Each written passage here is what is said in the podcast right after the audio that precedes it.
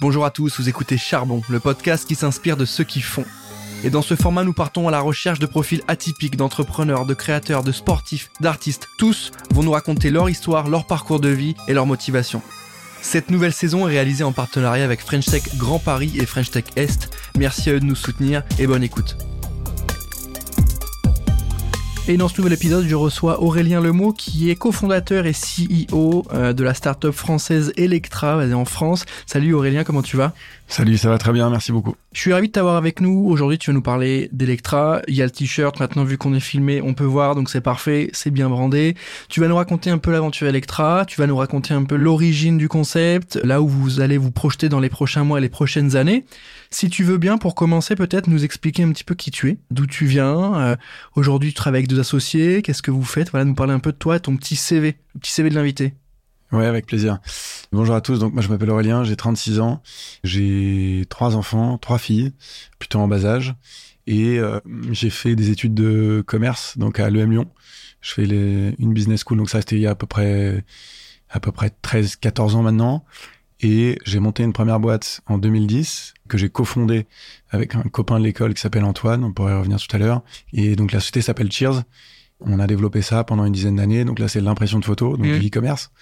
Et puis, il y a euh, trois ans maintenant, avec euh, Augustin et Julien, on a monté Electra, qui est une euh, société de station de recharge ultra rapide pour les voitures électriques, avec l'objectif de faciliter la transition du véhicule thermique vers le véhicule électrique.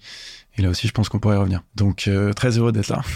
Cheerz, je pense que tout le monde connaît ou en tout cas a entendu parler de la solution euh, de photo. Donc entrepreneur dans l'âme entre guillemets, tu lâches une boîte, t'en remontes une autre. Euh, c'est quoi l'état d'esprit, sachant que là le sujet de l'électrique il est euh, il est un peu plus que business, il est aussi un peu euh, lié à un engagement sociétal, à une vision du monde, à un enjeu plus global. Est-ce que euh, c'est un élément que t'as eu en tête quand tu as décidé de lancer ça ou c'est venu après euh... Ouais, je pense que d'abord, tu vois, fondamentalement, moi, j'aime beaucoup monter des projets avec des gens, construire, tu vois. Ça, c'est quelque chose qui m'anime beaucoup et qui me motive énormément. Et donc, je savais que, à la fin, j'ai fait dix ans chez Cheerz. Donc, dix ans, c'est un certain temps. Et je savais que j'avais envie de me relancer et de remonter un projet. Je l'ai fait plus rapidement que prévu, parce que j'ai fini chez Cheerz le trente et un mars deux mille vingt et un. Et le premier avril, j'étais dans un WeWork rue de Madrid sur le projet Electra. Donc, j'ai vraiment enchaîné parce que je me suis senti vraiment hyper animé mmh. par ce projet. J'avais envie d'y aller. J'avais un, une connexion, un alignement très très fort avec ce que, ce qu'était ce projet. Et pourquoi j'y suis allé ? Parce que il y a de la mobilité. C'est un sujet qui me passionne énormément. Je, j'ai suivi avec, avec gourmandise presque toutes les innovations dans la mobilité sur les dix dernières années, que ce soit Uber, BlaBlaCar, euh, les, euh, les voitures en autopartage, les trottes, les scouts, euh, la capacité de louer ta voiture avec une app mobile, et cetera. Je trouve qu'il y a beaucoup beaucoup de choses. Donc ça, c'était un mix entre ce volet mobilité qui m'intéresse énormément, du B deux C, parce mmh. que moi, je trouve ça hyper intéressant et j'aime beaucoup travailler sur des projets sur lesquels, bah, tu vois, ça parle aux gens, en fait. C'était le cas dans la photo avec Cheerz et c'est le cas aujourd'hui sur la voiture électrique. Et parce qu'il y a un sujet industriel, infrastructure, opérationnel, sous-jacent qui est très, très fort. Et ça, c'est aussi quelque chose que j'aime beaucoup. C'est craquer une problématique mmh. opérationnelle, industrielle forte pour arriver à créer une expérience utilisateur qui est vraiment béton et waouh. C'est ce qu'on a essayé de faire chez Cheerz et ce qu'on essaie de faire là chez Electra. Tu peux nous pitcher Electra concrètement, euh, ce que vous proposez et à qui ? Ouais, nous on déploie euh, dans huit pays en Europe maintenant, donc en France et dans d'autres pays, des stations de recharge ultra rapide pour les voitures électriques. Donc c'est des puissances entre cent cinquante et quatre cents kilowatts, mmh. et c'est ce qui te permet, tu vois, grosso modo des superchargeurs, et c'est ce qui permet de charger une voiture électrique en une vingtaine de minutes. L'idée, c'est qu'aujourd'hui, tu as trente-neuf millions de véhicules légers en France, et à peu près neuf cent mille voitures électriques. Donc l'objectif, c'est de faciliter la transition vers la voiture électrique. Aujourd'hui, il y a deux raisons pour lesquelles les gens achètent encore des voitures thermiques et non pas des voitures électriques. C'est parce que le coût des voitures électriques est plus cher que les voitures thermiques. T'as vu l'espèce de guerre des prix entre mmh. Tesla et tous les nouveaux acteurs du véhicule électrique. C'est en train de converger avec l'industrialisation aussi des gigafactories de batteries. On a des coûts de voitures électriques qui vont baisser. C'est déjà le cas, mais ça va encore être plus le cas dans les années à venir. Et le deuxième élément, c'est les gens te disent la recharge. Comment ça se passe, combien ça coûte, à quelle vitesse ça charge, est-ce que euh, c'est facile de se recharger, et cetera. Et il y a tout un mythe de euh, ah, les stations sont pleines, c'est difficile, ça marche pas, c'est trop lent. Et moi, je suis absolument convaincu d'une chose, c'est que si tu veux embarquer les gens, il faut que ça soit simple, fluide, mmh. efficace. Si tu dis aux gens, allez sur la voiture électrique parce que c'est extrêmement vertueux, c'est moins soixante-dix pour cent sur les émissions de C O deux, on évite d'aller extraire du pétrole à l'autre bout du monde, et cetera, tu vas motiver cinq à dix pour cent des bons élèves. Mais si tu leur dis, regardez, en fait, c'est hyper simple, c'est très facile à utiliser, il n'y a pas d'organisation logistique particulière mmh. parce que c'est très rapide, là, je pense que tu vas pouvoir faire commute quatre-vingts pour cent des gens. Et donc, c'est ce qu'on essaie de faire avec un produit qui est rapide, très simple à utiliser, assez digital aussi, peut-être qu'on y reviendra. Le but, c'est qu'en fait, tu puisses piloter ça depuis ton téléphone, que ça soit intégré potentiellement avec l'outil de navigation de ta voiture. Enfin, c'est vraiment que tu as un parcours mmh. quoi, ultra simplifié, parce qu'aujourd'hui, les kilowattheures, les kilowatts, et cetera, ça parle pas beaucoup aux gens, mmh. donc on veut simplifier la démarche. Oui, à l'instar d'un plein de voitures, euh, c'est simple, tu vas à la pompe, c'est réglé. C'est, c'est, c'est, c'est assez c'est bête, mais c'est, la mécanique, elle est très simple. Ouais. Euh... Aujourd'hui, pourquoi est-ce qu'on parle d'autonomie beaucoup sur les voitures électriques ? Parce que derrière, il y a un, une petite inquiétude mmh, sur la recharge. Mmh.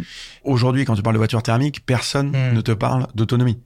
Parce qu'en fait, tu t'en fous parce que tu peux faire ton plein en trois minutes, partout, de manière très très simple, mmh. juste avec ta carte bancaire.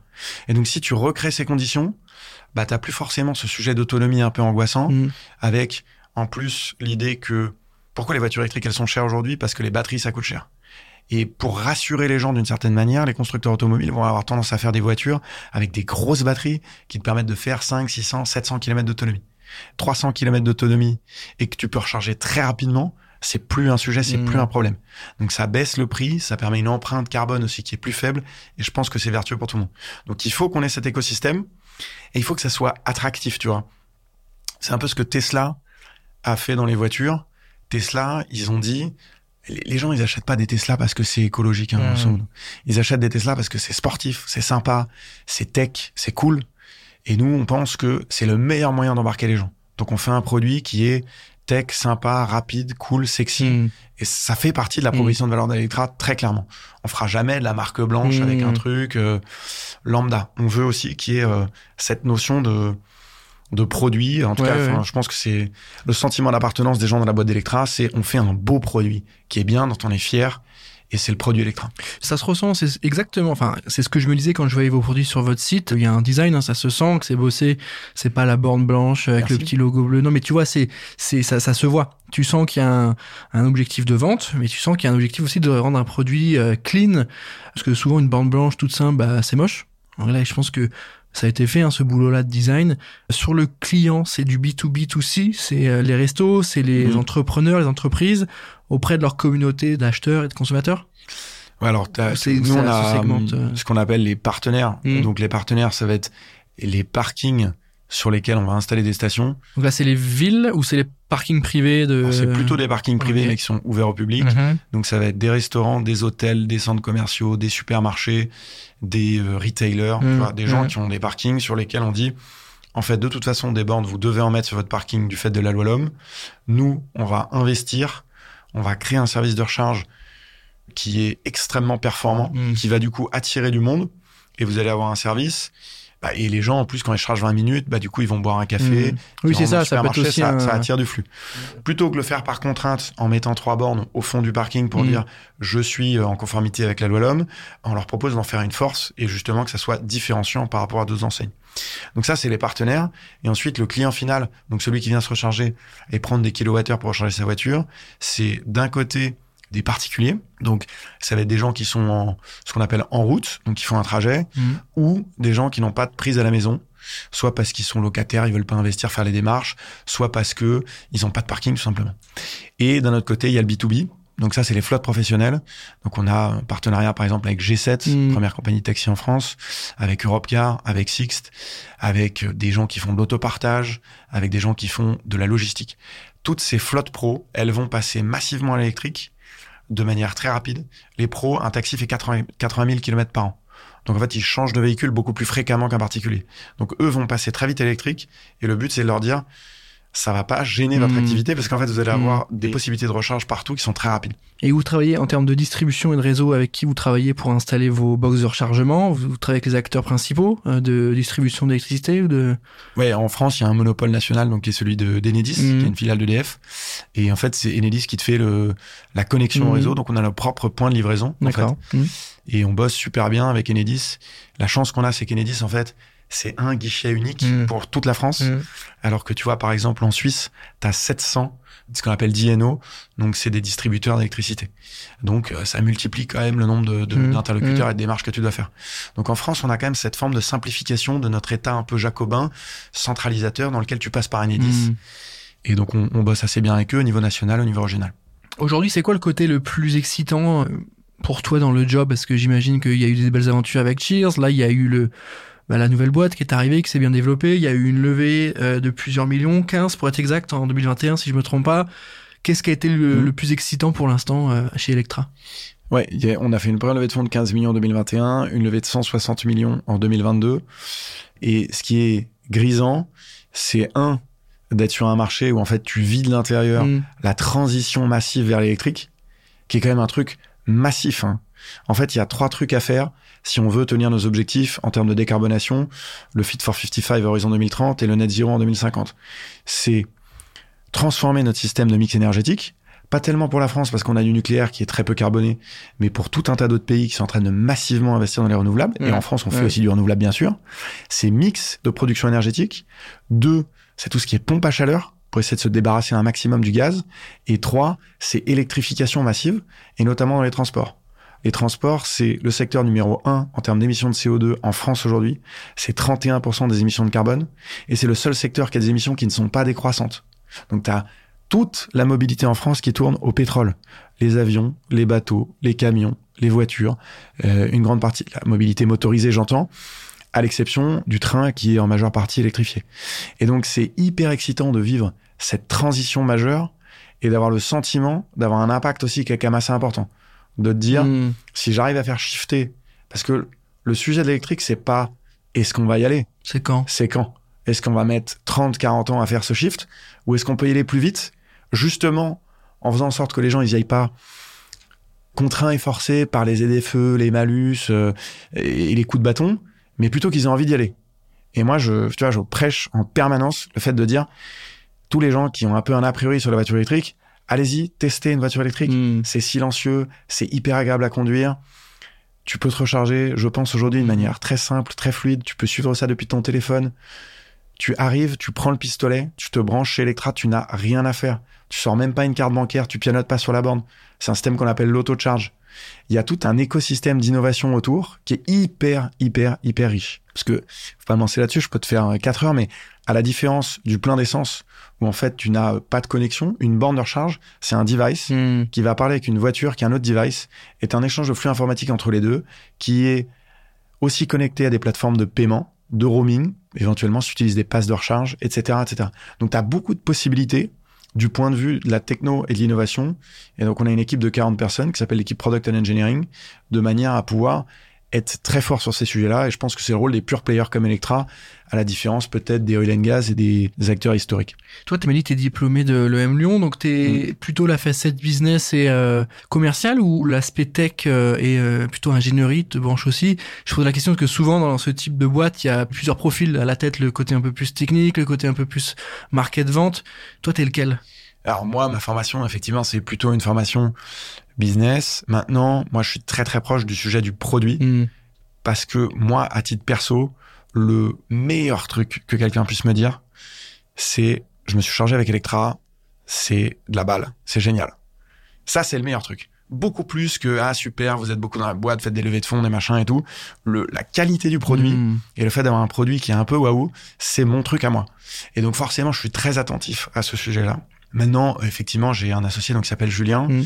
qui a une expérience et une formation d'ingénieur et qui s'occupe de toute la partie opération, qui est énorme chez nous, puisque c'est des sujets euh, industriels absolument majeurs chez Electra. Et moi, mon rôle, et c'est aussi mon expérience de chez Cheerz, c'est un peu l'organisation mmh. de la boîte. Mmh. Euh, et ça, le plaisir que j'ai de monter Electra aussi, c'est de capitaliser sur tout ce qu'on a fait chez Cheerz.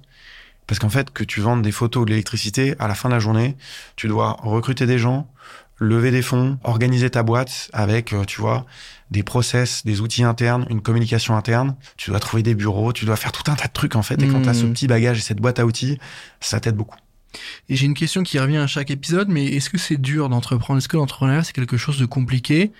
Si oui, à quel niveau? Est-ce que c'est au niveau de l'engagement, ou est-ce que non, c'est pas dur et c'est, euh, c'est que du plaisir? C'est, euh, c'est dur et c'est pas dur. C'est dur parce que c'est beaucoup d'investissement. T'as euh, des bonnes et des mauvaises nouvelles tous les jours. C'est très intense. Moi, ce que j'aime, si tu me parlais de c'est quoi mon driver, j'aime cette intensité, en fait. Ce côté, euh, quand tu scales une boîte, on a démarré il y a trois ans, on est cent soixante dans la mmh, boîte, on mmh. est dans huit pays. Moi, je passe un à deux jours par semaine dans les pays, justement. C'est hyper intense. Et c'est ça qui est, qui est grisant, je trouve. Donc, c'est dur parce que physiquement, tu mouilles le maillot, parce qu'il y a dix mille challenges et il y a des problèmes tous les jours. Mmh. Mais en même temps, je vais pas dire que j'ai pas l'impression de travailler parce que, parce que je mets beaucoup d'heures, mais, mais j'aime tellement ce que je fais que je trouve que c'est, tu vois, c'est vraiment un des piliers qu'on a, je pense, chez Electra. Il y a beaucoup de gens qui sont très passionnés par ce qu'on fait. Et le driver passion, il est très, très fort chez nous. Le côté mobilité, infrastructure, transition énergétique, c'est des sujets qui sont passionnants. Je pourrais te déplier tout le volet sur l'énergie, mmh. euh, la partie euh, renouvelable, le mix énergétique, comment est-ce qu'on se raccorde, les certificats, comment est-ce qu'on s'organise là-dessus, c'est, c'est, c'est très riche, c'est passionnant. T'as le sentiment d'amener du sens aussi, parce qu'on se pose beaucoup la question de ceux qui entreprennent, qui montent des boîtes un peu en sortant d'école, et, et malgré tout, t'es ce format un peu cliché, tu vois, du mec qui a fait école de commerce, et du coup qui parfois manque de sens et perd un peu de sens, et la boîte elle ferme au bout de trois ans. Toi, c'est des succès, c'est sympa, ça évolue, là tu arrives sur un nouveau sujet qui est peut-être plus... Pas, je vais pas dire plus sérieux, mais plus engageant, plus, plus demandeur d'engagement physique, et, et on veut se projeter, on veut que le, la boîte monte, parce que c'est pas qu'un business, c'est aussi une solution pour le monde de demain. On en parle beaucoup. Est-ce que tu as le sentiment de redonner du sens déjà à toi? À, est-ce que tu as plus de sens dans ta vie, dans tes missions de tous les jours? Et surtout, pour ton équipe, est-ce que tu as le sentiment de leur amener? Alors, vous avez un taf chez nous, mais il est important, pas que pour nous ramener de l'argent, mais pour faire évoluer la société dans laquelle on est. Je prends des grands mots, mais est-ce que tu as ce sentiment-là? Bien, bien sûr. Moi, si tu veux, j'ai, je sais pas si tu connais un discours de Steve Jobs, euh, dans lequel il parle de connecting the dots. C'est-à-dire qu'à un moment donné, il a un alignement, toute sa construction mmh. personnelle, ses motivations, ses valeurs, ses moteurs intellectuels, tout se rejoint sur un projet. Moi, c'est exactement ça que j'ai avec Electra. En fait, j'ai l'impression que tout ce que j'ai fait jusqu'à présent, tout ce que j'ai appris, tout ce que j'aime, tout ce qui m'intéresse, c'est là. Parfois, c'est dévorant et il faut que je fasse un petit peu attention. Euh, et j'ai la chance d'avoir une femme extraordinaire qui m'aide beaucoup pour arriver à gérer ça. Comment on euh... fait justement? Parce que tu m'as parlé de trois enfants, a priori. Je vois une, je vois une alliance au doigt. Comment on fait? On en parlait euh, dans d'autres épisodes de prendre de temps, de bien dormir aussi et de s'entretenir. Mmh. Euh, on fait comment en fait pour avoir une deuxième boîte? Carrément. Après avoir vendu la première, qui grandit, qui recrute, on fait quoi? Euh, excuse-moi, je reviens tout de suite là-dessus. Mais sur le premier point qui est que moi, à titre perso, je suis totalement, tu vois, j'ai cet alignement très très fort. Je pense que c'est aussi le cas pour les gens dans la boîte. Tu disais le, le côté un peu sens, mm. parce qu'en fait, tu peux avoir un impact qui est massif, mais massif. Mm. Une voiture électrique par rapport à une voiture thermique, sur l'ensemble du cycle de vie, fabrication de la voiture compris, en France, c'est entre soixante et quatre-vingts pour cent d'émissions de carbone en moins, c'est deux fois moins de particules fines. Enfin, c'est du bon sens. Tu vas pas forer du pétrole à, à l'autre bout du monde pour le transporter, le raffiner. T'as l'électricité locale, t'en produis, elle est décarbonée, tu l'utilises. Je pense que pour toute la boîte, c'est un driver qui est hyper important. Mais on se gargarise pas du fait en interne de se dire super, on est en train de sauver le monde. On est surtout très très concentré sur le fait d'avoir des résultats, sur le fait de dire nous on veut devenir un acteur important. On part du principe que c'est un, un écosystème qui est un peu nouveau, dans lequel c'est pas forcément aux acteurs historiques de réinventer cet écosystème-là. De la même manière qu'un Tesla, c'était pas un acteur historique, c'est un nouvel acteur qui a apporté des choses différentes, tu vois, et qui a vraiment tiré le truc vers le haut. Je pense que nous, c'est ce qu'on essaie de faire euh, modestement sur la partie recharge. Et comment on fait? On veut la recette, hein. Pff, bah, c'est dur parce que c'est vrai qu'en termes de temps, encore une fois, je te dis, j'ai la chance d'avoir ma femme qui est hyper supportive, qui comprend aussi, ça fait maintenant quasiment quinze ans qu'elle est avec un entrepreneur qui est vraiment dans son truc, qui comprend que là, je suis en phase de décollage. Tu sais, c'est vraiment le, le décollage de la fusée, mmh. le fait de sortir le truc de terre, ça prend une énergie de dingue pendant les, au moins les, je sais pas, les, les trois, quatre premières années.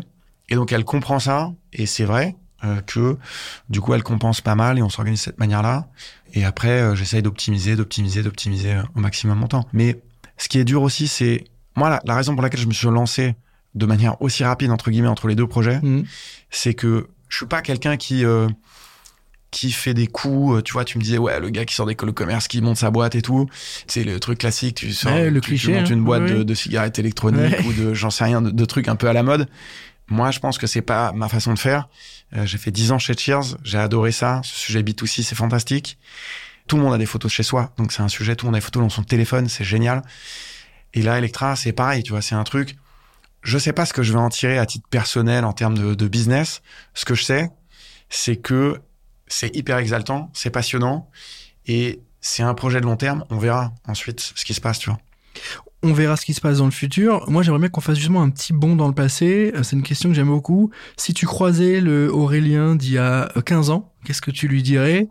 Est-ce que tu as un message à lui faire passer? Fais attention, accélère là-dessus, ralentis sur d'autres choses. Tu te dirais quoi? Tu te dirais quoi?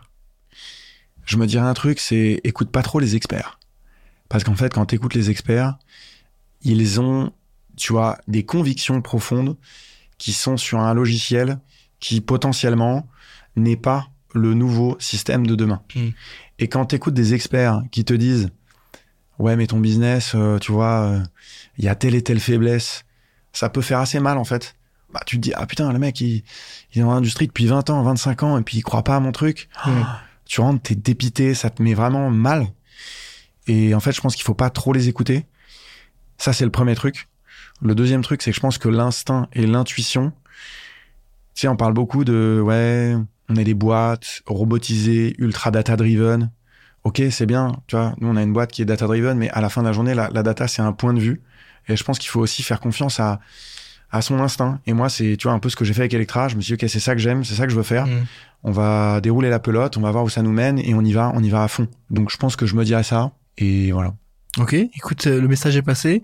Aujourd'hui, vous êtes combien exactement dans la boîte, tu m'as dit? On est cent soixante. cent soixante. Est-ce que c'est... un job que t'aimes bien, le côté R H, parce qu'évidemment aujourd'hui il euh, y a la casquette de chef d'entreprise, du coup la casquette un peu aussi de R H, ou en tout cas tu rencontres des gens, tu gères des gens. Euh, est-ce que c'est une casquette qui te plaît? Est-ce que c'est facile à gérer? Comment tu arrives à, à t'occuper de ces gens-là qui sont avec toi euh, chez Electra, sachant que c'est de l'humain qu'on gère? Ouais, moi j'aime j'aime ça. Chez Cheerz on était cent cinquante à peu près aussi. Je suis pas fait pour me dire ah, j'ai monté un business, il tourne tout seul, il y a très peu de people, euh, ça fait du cash. Ce que j'aime, c'est justement l'aventure collective, d'être avec des gens brillants, intelligents, avec qui tu traverses. Euh, tu vois, c'est la phrase de Jean d'Ormesson, hein, merci pour les roses, merci pour oui. les épines. Ouais, il y a des moments durs, mais c'est ça qui qui crée des relations. Et ce qu'on vit avec les gens d'Electra aujourd'hui, je pense que dans dix ans, vingt ans, on en reparlera et ça sera des... Tu vois, ça apporte humainement mmh. énormément. Donc moi, j'aime ça. Évidemment, il y a du challenge. Maintenant, je pense que la chance qu'on a, c'est que on a levé un peu de capital et d'argent. Donc, on a aussi les moyens de pouvoir embarquer des gens euh, qui sont de très, très bons niveaux, qui sont aussi des gens qui sont motivés par le projet parce qu'ils voient la dimension transition énergétique qui les attire. Donc, on a des profils qui sont exceptionnels. On a des gens... Je pense que l'atout numéro un d'Electra, la raison pour laquelle on est sur une bonne trajectoire depuis trois ans, c'est qu'on a une qualité d'équipe qui est reconnue sur le marché comme étant... vraiment mmh. excellente. Que ce soit nos partenaires fonciers, que ce soit tous les partenariats, on en a fait plein, on a des partenaires avec Stellantis, avec Honda, avec M G, on a gagné des deals avec Accor, avec Intermarché, avec Europcar, avec avec plein de monde, tu vois. Et je pense que ces gens-là, ce qu'ils aiment, c'est bosser avec des gens motivés, mmh. réactifs, mmh. parce que ils voient, ça transpire qu'on aime ce qu'on fait. Mmh. C'est ça qui qui les attire, je pense. C'est les secteurs aussi qui, malgré tout, sont très codifiés. Tu me parles de grandes distrib, d'automobiles. Ils ont des codes depuis des années qui changent pas tellement, malgré les, les envies de, des populations et des enjeux.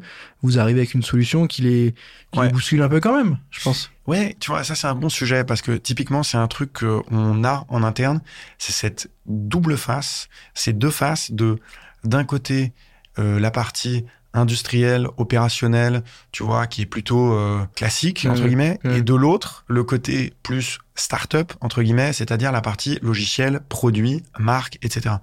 Et c'est de coupler les deux qui est vraiment intéressant.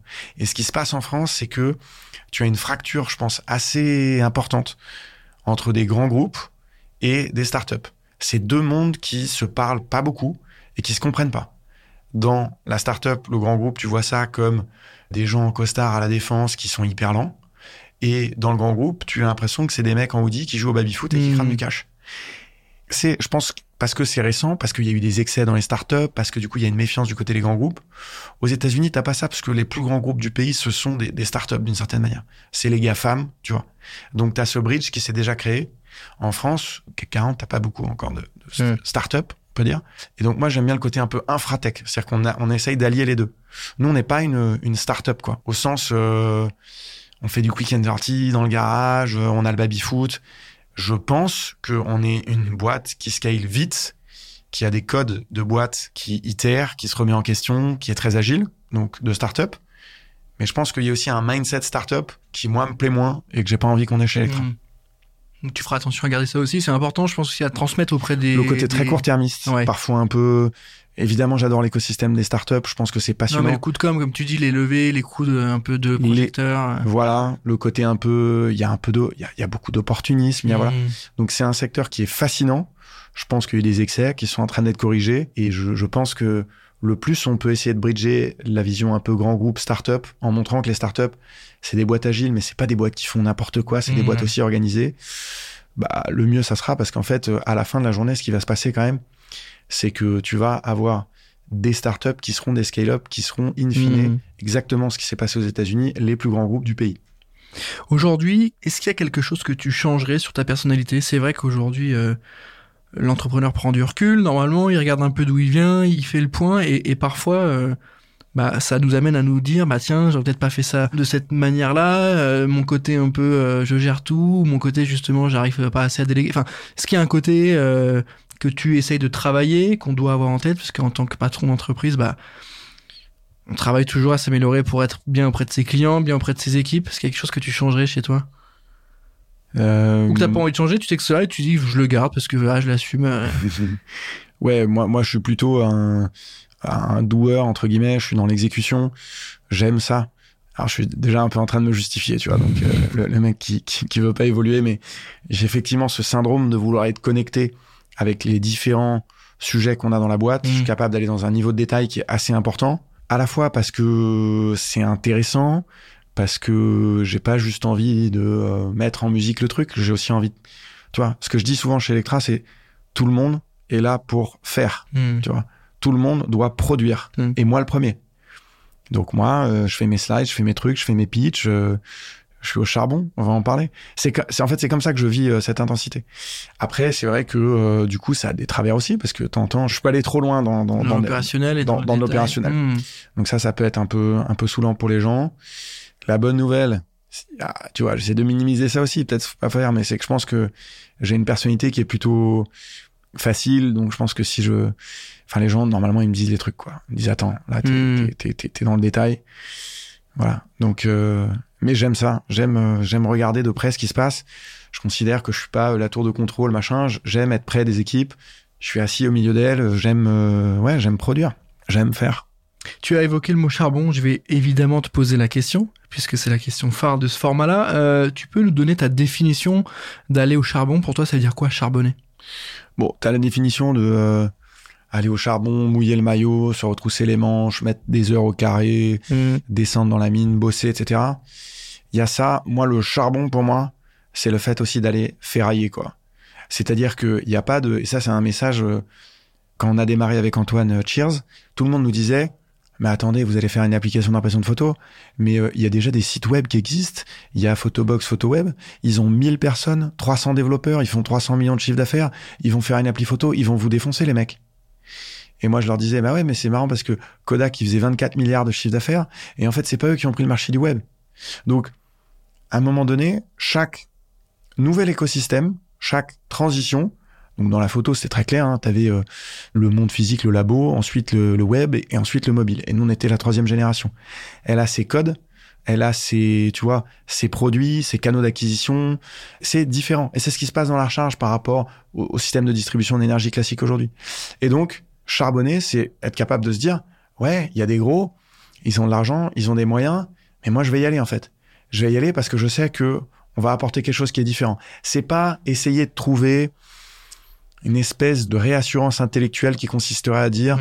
non mais je vais le faire différemment parce que tu vois typiquement dans la recharge beaucoup de gens et notamment lors de la première levée de fonds en deux mille vingt et un me disaient mais attends mais pourquoi est-ce que vous allez vous faire chier pardon euh, à tirer des câbles le droit. À, à, à, à tu vois à mettre les mains dans un truc très industriel très opérationnel et vous faites pas juste une surcouche software mmh. qui mmh. permet de faciliter machin ouais et en fait ça je trouve que c'est très limité tu vois.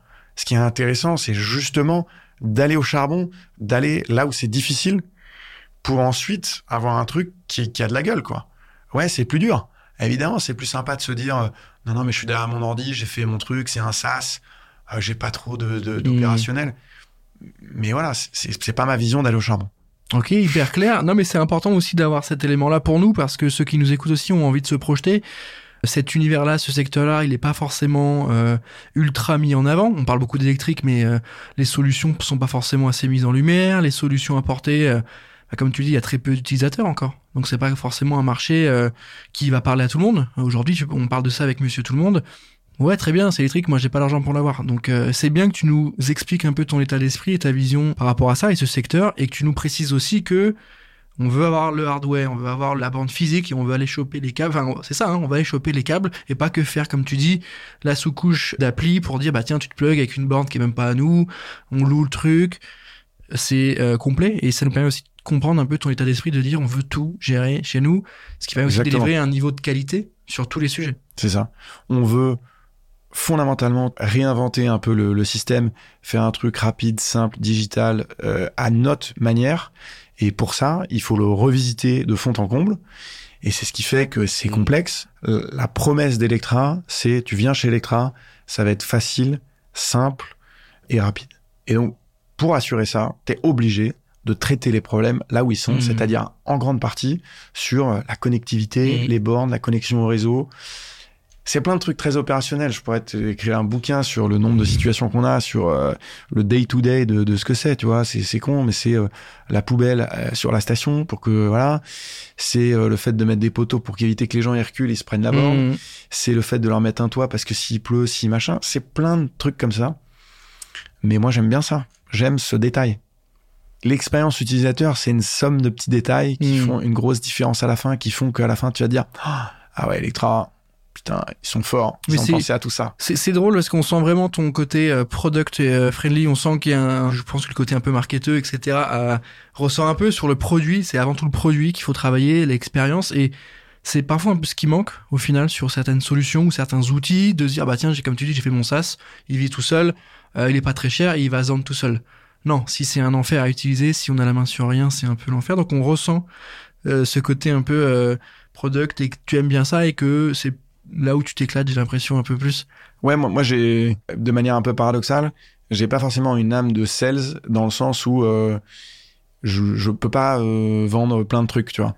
Tu vends et, le bon produit. Et je me dis, si on fait un produit d'une tellement mmh. bonne qualité, bah c'est plus facile de le vendre, parce qu'en fait, t'es fier de ce que t'as fait, et le sentiment d'appartenance des gens dans la boîte, il est décuplé mmh. par le fait de se dire, ouais, on est fier, tu vois, d'avoir fait un beau produit. Je pense que ça, c'est... En termes de motivation, de driver pour les gens, tu me parlais de cent soixante personnes, la culture d'entreprise et tout. Ça, c'est très, très puissant. Mmh. C'est le fait de se dire, ouais, on fait un truc bien. On fait un truc qui a une mission, la transition énergétique. Et aussi, on est fiers de notre produit. Ça, c'est fort. Ça fait que les gens, ils sont beaucoup plus investis. Aurélien, on arrive à la fin de cet épisode. Qu'est-ce qu'on vous souhaite pour les six prochains mois? Et qu'est-ce qu'on vous souhaite pour les six prochaines années? Dans six ans, on vous voit où? Bah, c'est une bonne question. C'est bien de... de regarder euh, court, euh, court, moyen, long terme.